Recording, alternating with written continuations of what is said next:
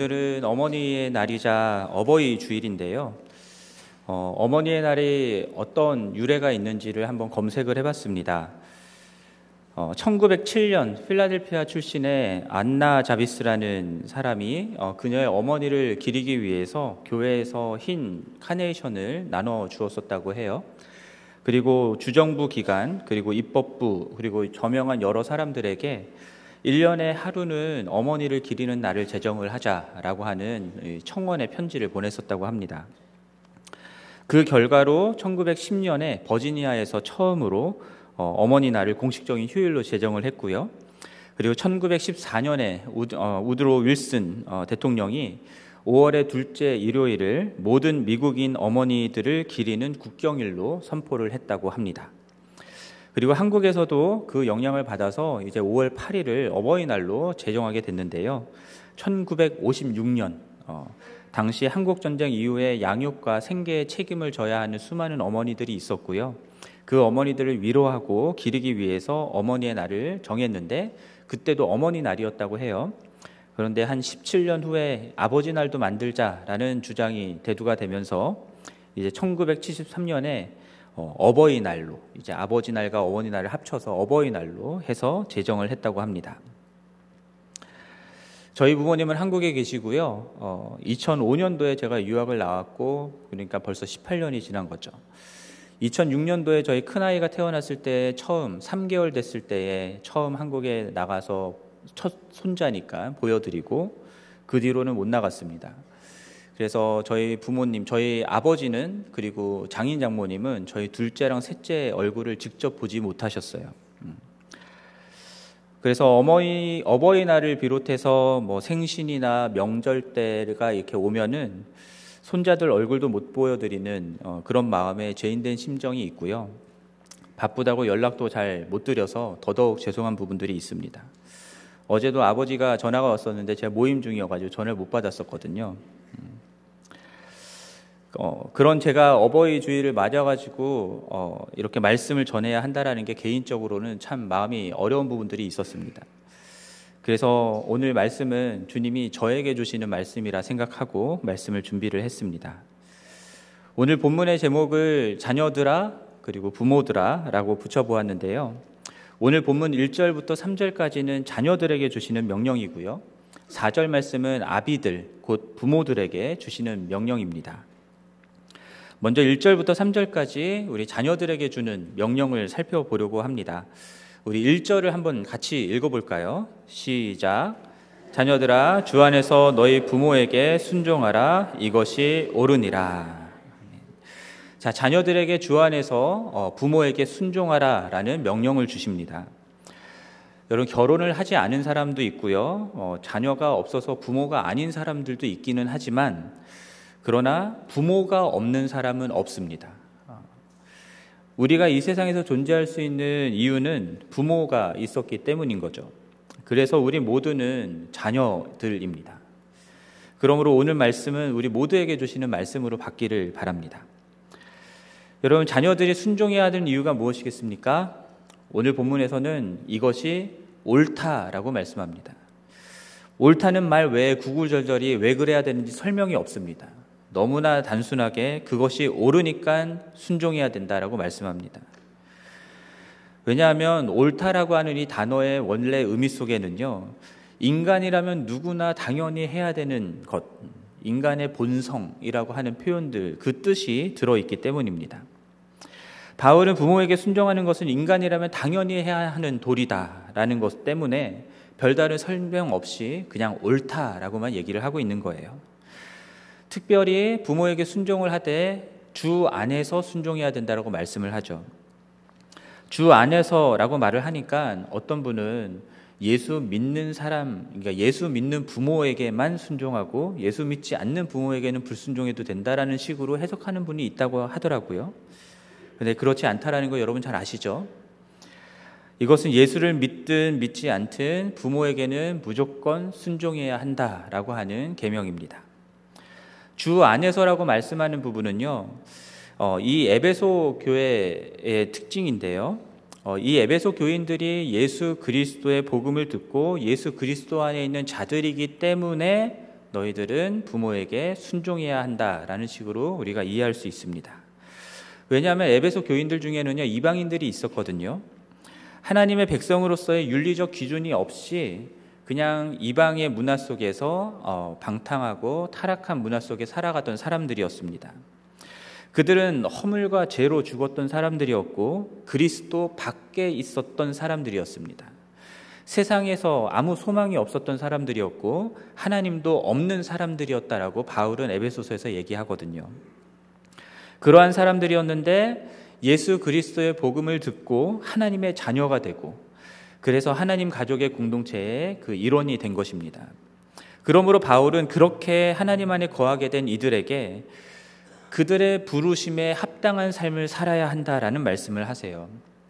전에 이방인들이 무지함과 마음이 굳어짐으로 말미암아 하나님의 생명에서 떠나 있던 때와 같이 살지 말라라고 말씀합니다. 그때와 같이 방탕하고 더러운 것들을 추구하면서 살지 말라라고 말씀하고요. 옛사람은 벗어버리고 새 사람을 입으라라고 말씀합니다. 하나님을 본 만든 자들과 같이 되고 어, 너희들은 이제 빛이 되었으니까 빛의 자녀들처럼 행하라라고 말씀합니다. 술 취하지 말고 오직 성령의 충만함을 받으라라고 말씀합니다. 그래서 에베소서 2장 이후로 6장까지 바울은 예수 그리스도 안에 거하게 된 이 이방 문화 속에 젖어 있던 그리스도인들 그들에게 너희들은 어떻게 살아야 하는가 그리스도인으로서 어떻게 살아야 하는가를 계속 얘기하고 있는 거예요. 그러한 자들, 그러한 예수 그리스도 안에 다시 들어오게 된 그리스도 밖에 있다가 그리스도 안에 들어오게 된 이 사람들의 삶을 살아가는 태도가 무엇이어야 하느냐라고 5장 21절에서 얘기를 하는데 그리스도를 경외하기 때문에 피차 복종해야 된다라는 말씀을 하십니다. 예수 그리스도 안에 거하면서 예수 그리스도를 경외하게 된 사람이기 때문에 나 아닌 다른 사람들과의 관계 속에서 피차 복종하는 삶의 태도로 살아야 한다라는 것을 바울이 얘기를 해요. 말씀드렸던 것처럼 에베소 교인들이 예수 그리스도를 믿어서 어, 구원받기 이전에는 허물과 죄로 죽었던 사람들이었거든요. 근데 단순히 죽었기 때문에 아무것도 안 하고 있었던 것이 아니라요. 그들은 누군가를 따라가고 있던 따르는 삶을 살았습니다. 누군가를 순종하는 삶을 살았던 거예요. 그 누군가가 누구냐면 세상 풍조를 따랐습니다. 그리고 공중의 권세 잡은 자, 지금 불순종의 아들들 가운데 역사하는 영을 따라 살았습니다. 그래서 자기 마음의 욕망과 그리고 사탄 마귀에게 순종하면서 살았던 사람들이에요. 그래서 하나님께는 불순종했던 사람들이죠. 그러므로 그 예수 그리스도 밖에 있던 이들의 특징을 무엇이라고 표현할 수 있냐면 불순종입니다. 그런데 예수 그리스도를 믿고 그분을 어, 나의 구주, 나의 주인과 어, 구원자, 왕으로서 모셔 드렸으니 이제는 예수 그리스도께 순종하는 삶을 살게 됐다라는 거죠. 그렇게 예수 그리스도께 순종하는 삶의 모습이 구체적으로 우리들 일상 속에 어떻게 드러나야 하냐면 일상의 관계 속에서 피차 복종하는 관계로 나타나야 된다라고 얘기를 하는 겁니다. 그러면 그 일상적인 관계 속에서 피차 복종하는 모습이 구체적으로 어디에서 나타나야 되느냐? 그것이 5장 22절부터 6장 4절까지에 나오는 내용들 속에서는 가정에서 이루어져야 된다라고 얘기하는 거고요. 6장 5절부터 어, 9절까지에서는 일터에서 이루어져야 된다라고 얘기하는 겁니다. 가정에서는 부부 간의 관계 속에서 피차 복종해야 된다라는 거예요. 그리고 가정에서 부모와 자녀의 과의 관계 속에서 피차 복종해야 된다라는 겁니다. 또한 일터에서는 어떻게 합니까? 종과 상전이 서로 피차 복종하는 삶을 살아야 된다라는 겁니다. 그래서 성령이 충만하고 하나님의 자녀답게 살아가는 빛의 자녀답게 살아가는 사람들은 그리스도 안에서 피차 복종하는 삶을 살아가야 되는데 그 복종의 모습은 구체적으로 가정에서 나타나야 된다라는 거죠. 먼저 가정에서 나타나고 또한 일터에서 나타나야 된다라는 겁니다.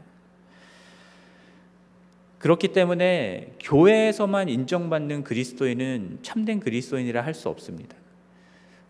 교회에서도 인정받아야 되지만 가정에서 인정받아야 되고 또한 일터에서도 인정받는 그리스도니어야 참된 성령 충만한 하나님의 빛된 자녀라고 할 수 있습니다. 그렇게 부모에게 순종하는 것은요, 인간이라면 당연히 해야 하는 도리로서 옳은 일인데, 그런데 여러분, 바울이 로마서 1장 30절과 그리고 디모데 후서 3장 2절 말씀에서 어, 이 세상의 특징, 이 죄악된 세상의 특징 중에 하나로 무엇을 말씀하냐면 부모를 거역하는 것을 얘기합니다. 부모가 부모를 거역하는 것이 죄악된 죄된 인간의 본성 중에 어, 죄된 모습 중에 하나이고 말세 때에 고통받는 그런 모습 중에 하나다라고 말씀하고 있습니다. 그렇다면 부모에게 순종하는 것은 인간이 당연히 해야 되는 도리일 뿐만 아니라 더욱더 악해져 가고 있는 이 말세의 때를 살아가고 있는 그리스도인들에게는 세상을 거스르면서 하나님의 뜻을 이루는 하나님의 나라를 이루는 삶의 방식이 어, 되는 것이죠. 예수 그리스도도 하나님께 하나님 아버지께 순종했습니다. 어, 그냥 순종하신 것도 아니고 죽기까지 어, 복종하셨습니다. 하늘의 영광을 버리고 이 땅에 오셨을 뿐만 아니라 십자가에 달려 죽기까지 복종하신 것이죠. 그러한 예수 그리스도를 믿고 그분 안에 거하는 그리스도인들은 당연히 누구에게 순종해야 되느냐? 부모에게 순종해야 된다라고 말씀하는 겁니다. 순종해야 하니까 어, 주님의 뜻에 어긋나는 악한 일들까지도 순종해야 되느냐라고 물으시는 분들이 있을지도 모르겠습니다. 여러분 아시죠? 주 안에서 순종하는 것이니까 악한 일들까지 순종하라는 얘기는 아닙니다.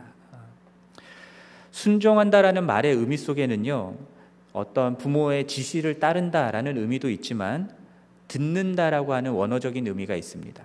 그래서 문을 두드릴 때 듣고 응답한다라는 그 의미가 이 순종한다라는 단어 의미 속에 있어요.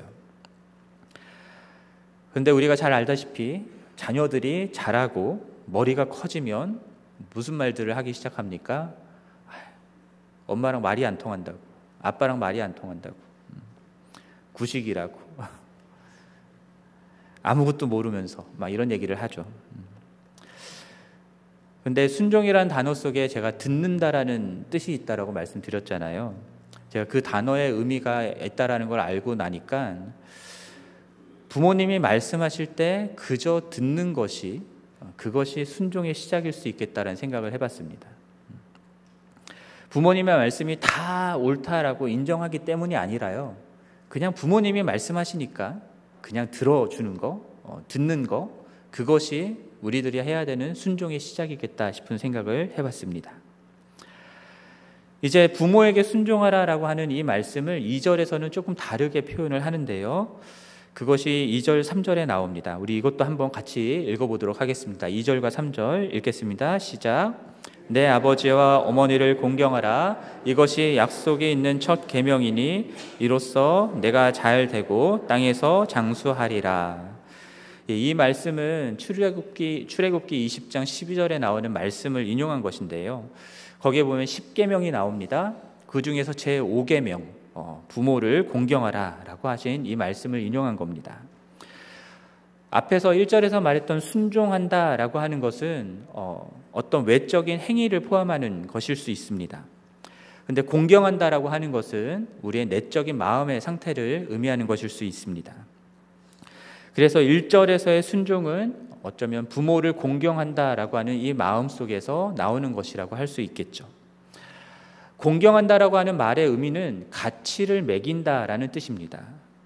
그러니까 부모가 얼마나 어, 존귀한 분이신지 그 가치를 인정해 드리는 것, 알아주는 것, 그것이 공경한다라는 의미라는 거죠.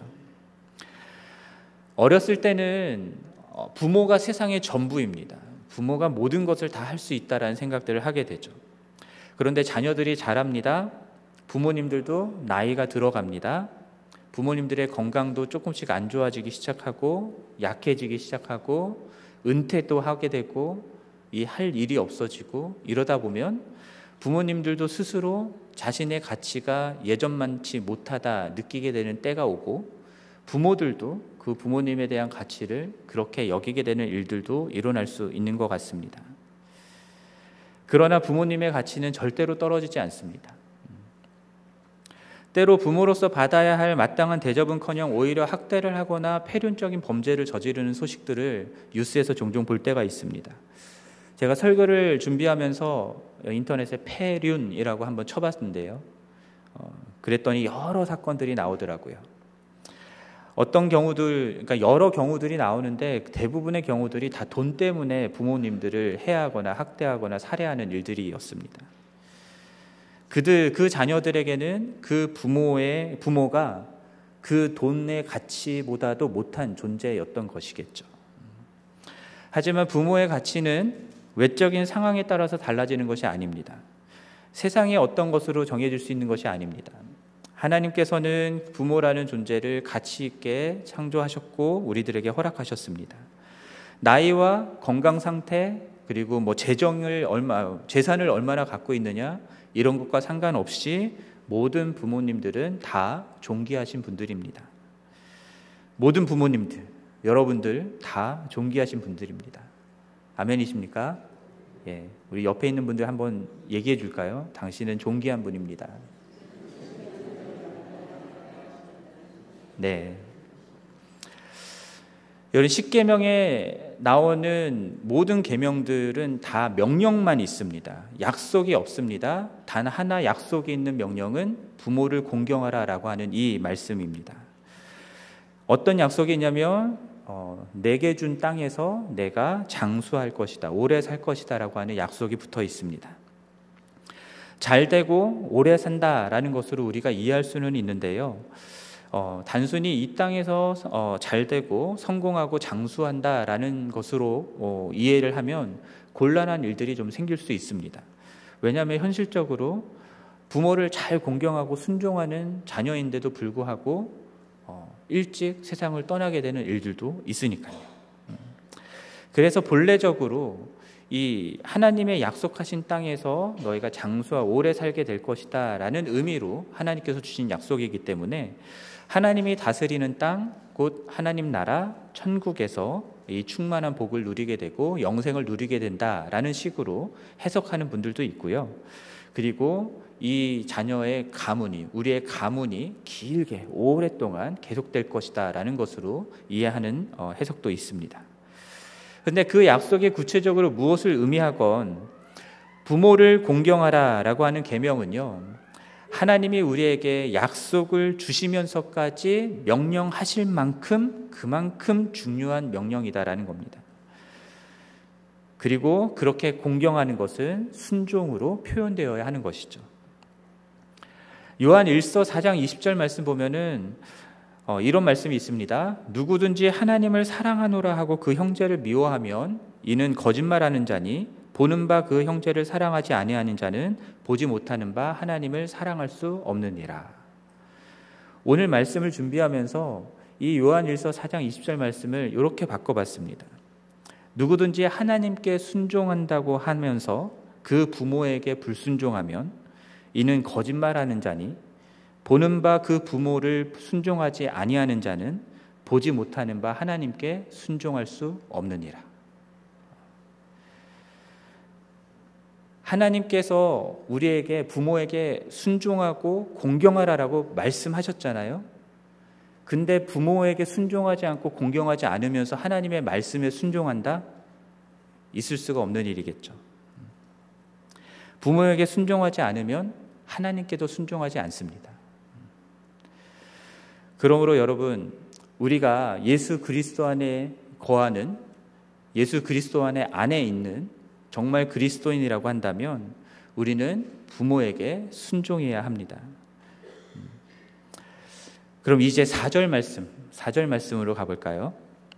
우리 4절 말씀도 함께 읽어보도록 하겠습니다. 또 아비들아 너희 자녀를 노엽게 하지 말고 오직 주의 교훈과 훈계로 양육하라. 예. 자, 자녀들에게 부모에게 순종하고 공경하라고 말씀하실 뿐만 아니라 이제 부모도 이제 피차 복종해야 되니까 부모도 자녀를 노엽게 하지 말고 오직 주의 교훈과 훈계로 양육하라라는 명령을 주십니다. 여기서 아비들아라고 말씀하셨으니까 어머니들은 빠지는 게 아니라 어, 자녀를 양육하고 훈계하는 책임과 의무에 있어서는 아버지와 어머니 모두 다 어, 해당되는 것이기 때문에 아비드라라고 되어 있지만 부모드라라고 우리가 이해하는 것이 맞습니다. 그리고 조부모님들도 부모이니까 조부모님들께도 해당되는 말씀으로 받으시기를 바랍니다. 자, 부모가 자녀를 노엽게 만드는 것은 무엇을 말하는 걸까요? 자녀를 양육하면서 어, 부모가 자녀에게 순종하라라고 요구하는 것은 너무나 당연한 겁니다. 우리 앞에서도 순종해야 된다라고 말씀하셨으니까요. 하지만 그렇다고 해서 일관된 원칙도 없이 변덕스럽게 기분에 따라서 자기가 자기의 권한, 권위를 행사함으로 자녀를 분노하게 만들면 안 된다라는 겁니다. 훈육을 하는 것은 가정에서 너무나 필수적인 것이죠. 어, 아이들은 꽃으로도 때리면 안 된다라고 말씀하시는 분도 있지만 잠언 말씀에서는 자녀들을 때려서라도 훈육해야 된다라고 말씀합니다. 그렇게 해서 그 안에 있는 악을 없애야 하고 그의 영혼을 수월해서 구원해낼 수 있다고까지 잠언에서는 얘기합니다. 그런데 그런데 그걸 그 말씀을 가지고 아이들을 내 기분에 따라서 때리는 것들을 정당화시키면 안 돼요. 골로새서 3장 21절 말씀에서는 자녀들을 노엽게 하지 말라라고 말씀하면서 그렇게 하면 자녀들이 낙심할까 한다라는 뒤에 내용이 덧붙여져 있습니다. 그러니까 불필요한 규칙과 규율들을 강요하고 끝없는 사소한 트집거리 잡아가면서 교정하려고 하고 감정적으로 훈육함으로써 자녀들의 마음을 디스커리지 시키는 낙심케 하고 하는 일들은 해서는 안 된다라는 것이죠. 오늘 본문에서도 나오는 것처럼 부모에게 주어지는 가장 중요한 역할과 의무는 책임은 하나님이 맡겨주신 자녀들의 몸과 마음 그리고 영혼을 하나님의 자녀답게 건강하게 자라도록 하는 것입니다. 그런데 자녀들을 내가 원하는 대로 내가 내가 말하는 대로 순종하는 자로 만들어서는 안 되는 것이죠. 그래서 오늘 본문 속에서 자녀들을 주의 교훈과 훈계로 양육하라라고 말씀하는 겁니다. 내 훈계와 내 교훈이 아니라 세상의 교훈과 세상의 훈계가 아니라 주의 교훈과 주의 훈계로 양육해야 된다고 말씀하는 겁니다. 자녀들이 하나님의 자녀로서 어, 부적절한 행동들을 하지 않을 수 있도록 피할 수 있는 길들을 조언해 주거나 또는 그러한 일들을 할 때에 중단할 수 있도록 도와주거나 교정해 주고 훈계하는 것 이런 것들을 얘기하는 거죠. 또한 자녀들이 책임감 있게 살아갈 수 있도록 훈련하고 교육하는 지침을 주는 모든 것들을 포함하는 것들입니다. 이렇게 자녀들을 주의 교훈과 훈계로 양육하기 위해서 우리들에게 필요한 것들이 무엇이냐면 자녀들을 내 맘대로 할 수 있는 존재라고 여기지 않고 하나님의 형상대로 지음받은 하나의 인격체로 인정해 주는 것이 필요합니다. 고대에는 아이들이란 존재가 굉장히 쉽게 무시됐었습니다. 어, 그다지 중요하게 여겨지지 않았었죠. 그래서 상황에 따라서는 아기들을 그냥 유기해 버리기도 했습니다. 키우는데 힘이 들거나 돈이 많이 들거나 또는 어, 아들을 중요하게 여기던 문화 속에서 딸이 태어났거나 하면 그냥 아기를 버려버리는 거예요. 당시에 아버지는 어떤 권한이 있었냐면 태어난 아기를 키울지 말지를 결정할 수 있는 권한이 있었습니다. 그래서 마음에 들지 않으면 그냥 내다 버리라고 하는 거예요. 그렇게 해서 수없이 많은 아이들이 어, 죽, 어, 버려져서 죽었었습니다. 그리고 그러한 아기들을 그리스도인들이 거두어서 어, 키우는 일들도 많이 있었습니다. 여러분 왜, 왜 그러한 아기들을 그리스도인들이 거두어서 키웠을까요? 세상에서 무시받는 그 아이들도 하나님의 형상대로 지음받은 귀한 인격체다라는 것을 누구에게 배웠을까요? 예수님에게 배웠기 때문입니다. 예수님의 제자들도 처음에는 예수님께 나오는 어린아이들을 꾸짖으면서 나오지 못하게 막았었습니다. 하지만 예수님은 그들이 오는 것을 금하지 말라라고 말씀하셨고 어린아이와 같지 않으면 천국에 들어갈 수 없다라고도 말씀하셨고 이 어린아이 하나를 영접하는 것이 곧 나를 영접하는 것이다라고까지 말씀을 하셨어요. 예수님은 그만큼 아이들을 인격적으로 대해 주신 것입니다. 그래서 어린아이 하나를 영접하는 것이 예수님을 영접하는 것이다라고 말씀을 하시니까 그러니까 우리들이 자녀들을 대할 때 아이들을 대할 때 정말 예수님을 대하듯 대하는 것들이 필요하겠죠. 그런데 때로 어, 우리들이 육체적으로 지치고 정서적으로 고갈되고 하는 상황들이 될 때 우리 안에서 부정적인 감정들이 막 올라올 때가 있습니다. 그럴 경우에 보통 사람들이 대부분 어떻게 해결을 하냐면 가장 가까운 사람들에게 그것을 쏟아붓습니다. 그리고 그 중에서도 가장 약한 사람들에게 쏟아붓습니다. 가장 가까운 사람들이 누구겠습니까? 가족들이죠. 그리고 가족 중에서 가장 약한 사람들은 자녀들입니다. 자녀들에게 내 안에 있는 모든 부정적인 것들을 쏟아붓는 일들이 많이 있습니다. 부모도 인간인지라 어쩔 수 없는 부분들이 있습니다. 하지만 그러한 것으로 인해서 자녀들이 분노하게 되고 낙심하게 된다면 어, 그것은 해서는 안 되는 것임을 우리가 기억을 해야 할 것입니다. 자, 부모들이 자녀들을 노엽게 하지 말고 낙심게 하면 안 된다고 하니까 그러면 다 오냐 오냐 하면서 모든 것들을 다 들어주고 한다고 하는 것도 옳지 않습니다. 부모는 주의 교훈과 훈계로 양육해야 된다고 말씀드렸잖아요. 이것은 일종의 선을 그어주는 작업입니다. 이 선을 넘어가지 않게 하는 그 선을 분명하게 그어주는 것이죠. 그 선 안에서는 자유롭게 지낼 수 있습니다. 하지만 그 선을 넘어가면 안 된다라는 것을 부모는 분명하게 가르쳐 줘야 되는 것이죠. 그 선이 없으면 아이들이 어떻게 됩니까?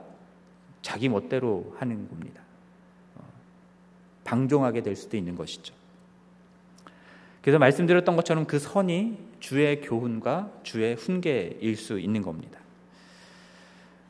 근데 이 교훈과 훈계가 주의 교훈과 훈계라고 하는 사실을 우리가 기억해야 됩니다. 하나님의 말씀이 가르치는 교훈과 훈계여야 한다라는 것이죠. 여러분, 우리 아이들이 노출되어 있는 이 세상은요, 이 세상의 선, 세상의 훈계와 세상의 교훈들을 아이들에게 가르칩니다. 그것이 맞다라고 가르치죠.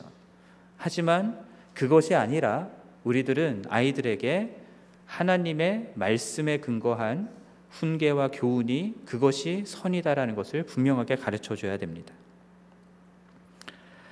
그러한 주의 교훈과 훈계로 아이들을 양육하기 위해서 당연히 부모가 주의 교훈과 훈계가 무엇인지를 알고 그리고 그것을 행하는 사람이어야 하죠. 그래서 부모들은 주의 말씀을 배워야 합니다.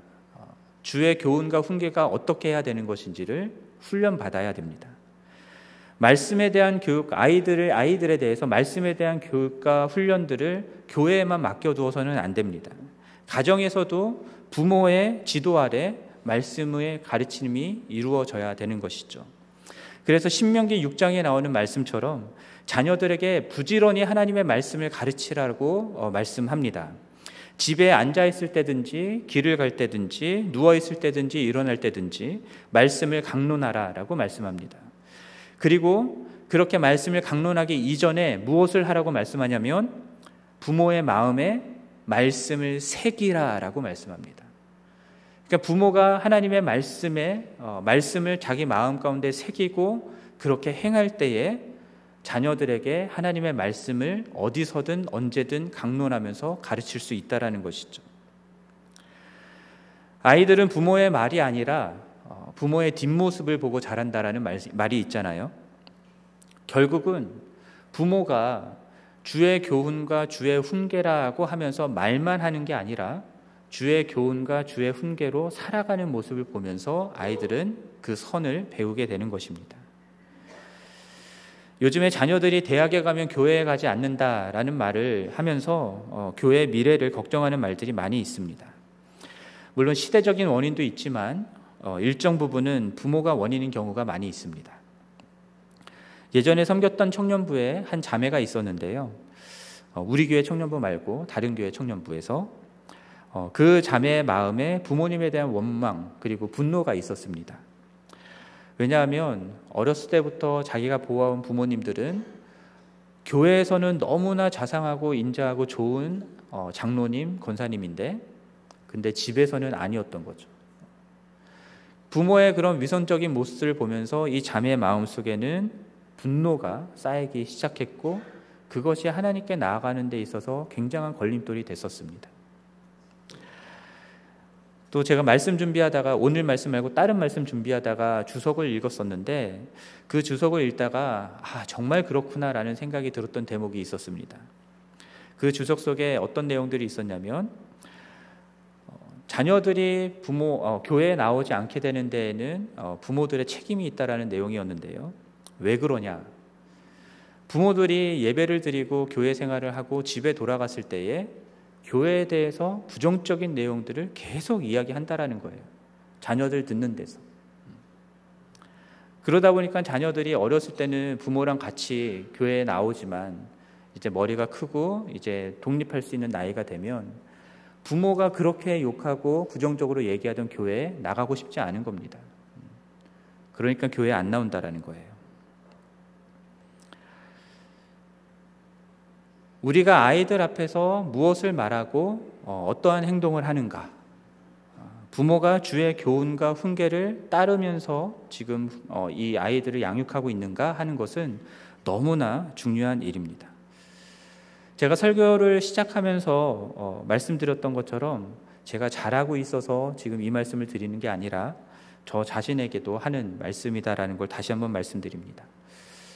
제가 첫 아이가 태어났을 때에 어, 그 첫날 저, 저에게 아기를 딱 안겨줬을 때에 제 아이를 딱 품에 안고 제가 했던 기도가 아직도 생각이 나는데 그것이 무엇이었냐면 하나님이 이 아이는 마음에 상처 없이 키우겠습니다였습니다. 음. 그런데 웬걸요? 그렇게는 죽었다 깨나도 안 되더라고요. 어, 그래서 제가 설교할 땐 조근조근 나긋나긋 이렇게 얘기하지만 아이들한테 혼낼 때는 야 소리도 지르게 되고 어, 그렇게 됩니다. 어제 오후에도 저희 큰 아들이 저를 열받게 해가지고 이 설교를 준비하다가 야 소리를 질렀습니다. 그러니까 때로 부모로서 아이들에게 잘못했을 때, 아이들을 노엽게 만들었을 때, 낙심케 했을 때, 그때 그때 어떻게 해야 할까? 저는 이것이 더 중요하다는 생각을 하게 됩니다. 어, 그러한 때에 저는 아이들에게 가서 미안하다고 어, 용서를 구하곤 합니다. 자녀들은 자라면서 끊임없이 부모를 용서한다고 어, 합니다. 그러니까 정말 그런 것 같아요.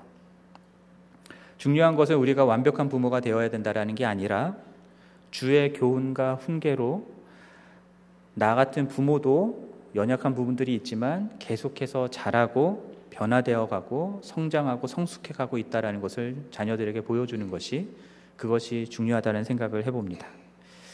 사랑하는 지구촌 가족 여러분, 음, 부모 부모의 자녀로서 음, 부모님께 순종하고 공경하는 삶을 사시기를 바랍니다. 이것이 곧 하나님의 말씀에 순종하는 어, 것입니다. 또한 우리들이 부모로서 어, 자녀들을 주의 교훈과 어, 훈계로 양육하면서 노엽게 하지 않기를 바랍니다. 여러 가지 이유들로 우리 부모님께 어, 도저히 순종할 수 없었던 그런 분들도 있을 수 있을 수 있을 수 있다 생각합니다. 또 자녀들의 문제로 너무 힘겨워서 노엽게 할 수밖에 없는 그런 상황 가운데 있는 분들도 있으리라 생각합니다. 근데 우리 모두에게 그러한 분들에게도 우리 주님의 은혜와 위로가 임하기를 바라고 그래서 다시 한번 용서할 수 없는 부모님을 용서할 수 있게 되고 용납할 수 없는 자녀를 용납하게 되는 은혜가 있기를 바랍니다. 이것이 예수 그리스도를 믿고 구원받은 하나님의 자녀, 어, 빛의 자녀들처럼 행하는 어, 우리들의 행해야 할 마땅한 바이라는 것, 바라는 것을 기억하고 이러한 가정을 이룸으로써 이 시대 가운데 가정이 깨어지고 부모의 권위가 떨어지고 자녀들이 타락해가는 이 세상 가운데에서 참된 그리스도의 삶으로 우리 하나님의 나라를 어, 증거하는 우리 모두가 되기를 간절히 바랍니다.